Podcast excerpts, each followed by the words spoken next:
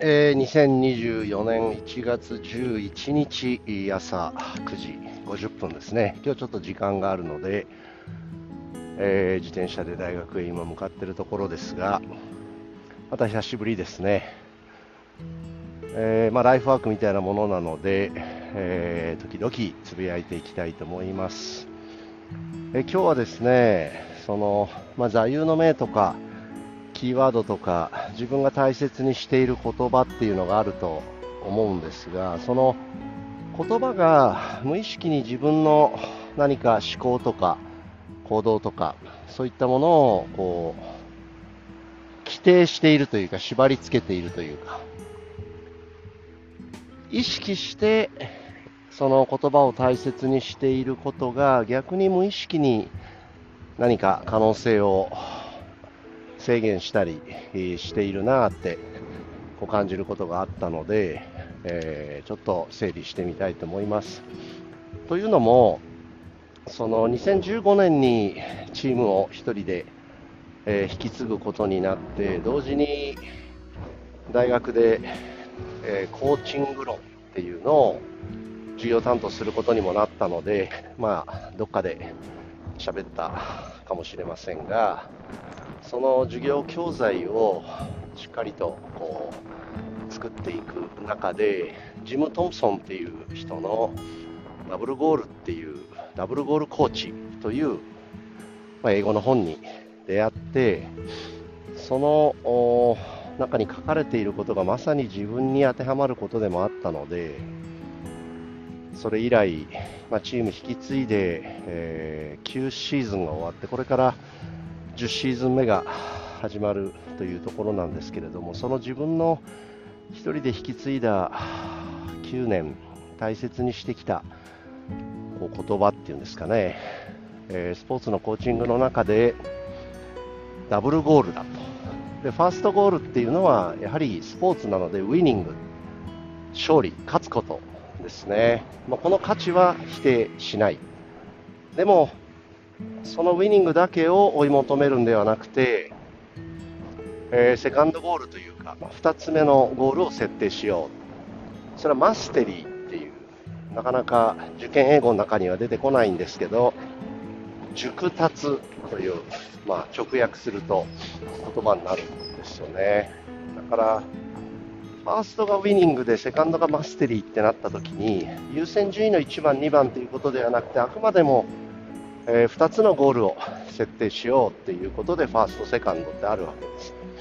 で、そのダブルゴールコーチの中で、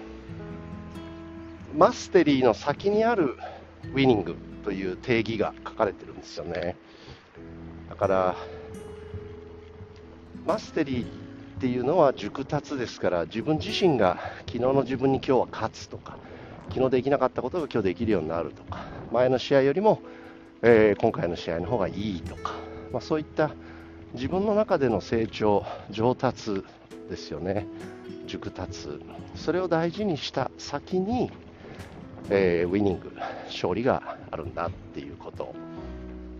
ウィニングが他者との競争になっちゃうので、どうしても自分ではコントロールできない未来の結果ですよね。それを追い求めれば追い求めるほど不安になり自信が低下するっていう。だからこそ今その瞬間を生きてそして今自分自身にコントロールができる熟達にフォーカスする。そのことで、えー、不安は低下して自信が高まっていくっていうそういった基本的な理念を持ったダブルボールコーチなんですけれども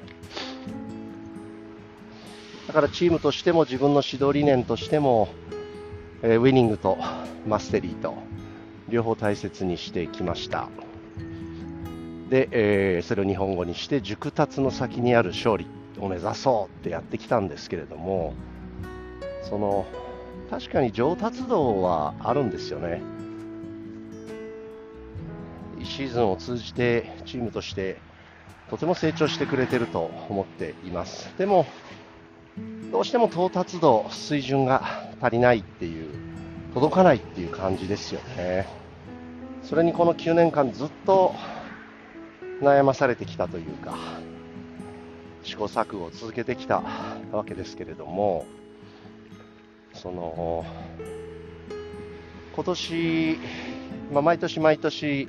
新チームになるにあたってそういった指導理念とかチームの理念とかそういうのを見直すんですがその際に、まあ、今日体にいらっしゃるサロード先生ですね。スポーツの哲学コーチングのフィロソフィーについてアリストテレスを題材にずっと研究されている方がいらっしゃるんですがその方のスポーツのコーチングの哲学ですね。このいただいていた本を改めてちょっと読んでみようと思って読んだ時にその卓越っていう言葉がいっぱい出てくるんですよね。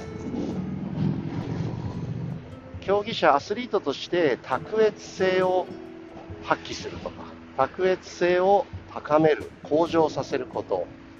そして試合でそれを発揮させることそれがコーチの役割だって書かれてるんですよね。卓越性の向上と発揮。これがスポーツのコーチングの大きな目的になる。それができる人がコーチとしての卓越性を持っている人だ。っていう、まあ、論法なんですけれどもその卓越っていう言葉にずっとこう年末から年始にかけて触れている中で、まあ、Facebook の方にも出しましたがこれまで熟達と勝利というふうにダブルゴールを設定していたものをあえてその卓越性と勝利という言葉に置き換えようって思ったんですよね。で熟達という言葉と卓越性という言葉をこう比較した時に卓越性っていうとその誰誰か他のものとか他の人との比較として抜きん出てるっていう意味合いを持ってますので卓越性という言葉を大事にする意識として持つことによって当然今の自分が熟達していってでもただ昨日の自分に今日勝てばいいだけではなくてやっぱ競技スポーツなのでやっぱ競争相手としてのライバル好敵手を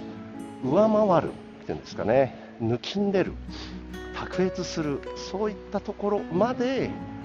やはり自分を磨いていくことが無意識的に思考の中に入ってきますよね。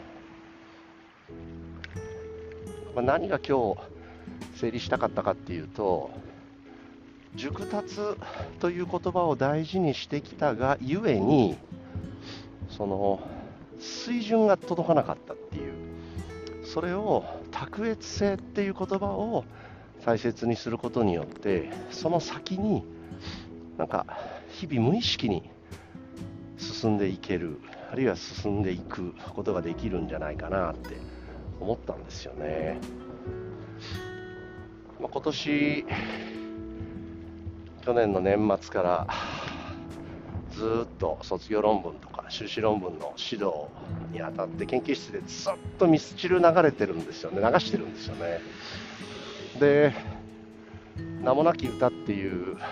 やっぱ好きな歌があるんですけれどもその中にこう自分らしさの檻の中に閉じこもるみたいな話ありますよね。でもがいてるっていう。自分らしさの檻もがく。ああまさにそうだなっていうふうに感じたんですよね。からあえて今年2024年は熟達という言葉を卓越性という言葉に置き換えて新しい自分らしさを見つけていってウィニングとエクセレンスとこの2つをダブルゴールとして設定して、えー、10年目になりますがまた次のステージへ進んでいけたらと思っています、まあ、皆さんぜひあのサロード先生の本読んでいただいてちょっと難しいんですけれども何か感じていただいてあるいは自分自身が大事にしている言葉意識して大切にしている言葉がゆえに何か自分を無意識に狭めている閉じ込めている可能性がないか考えてみていただいたらいいかなと思いました。以上です。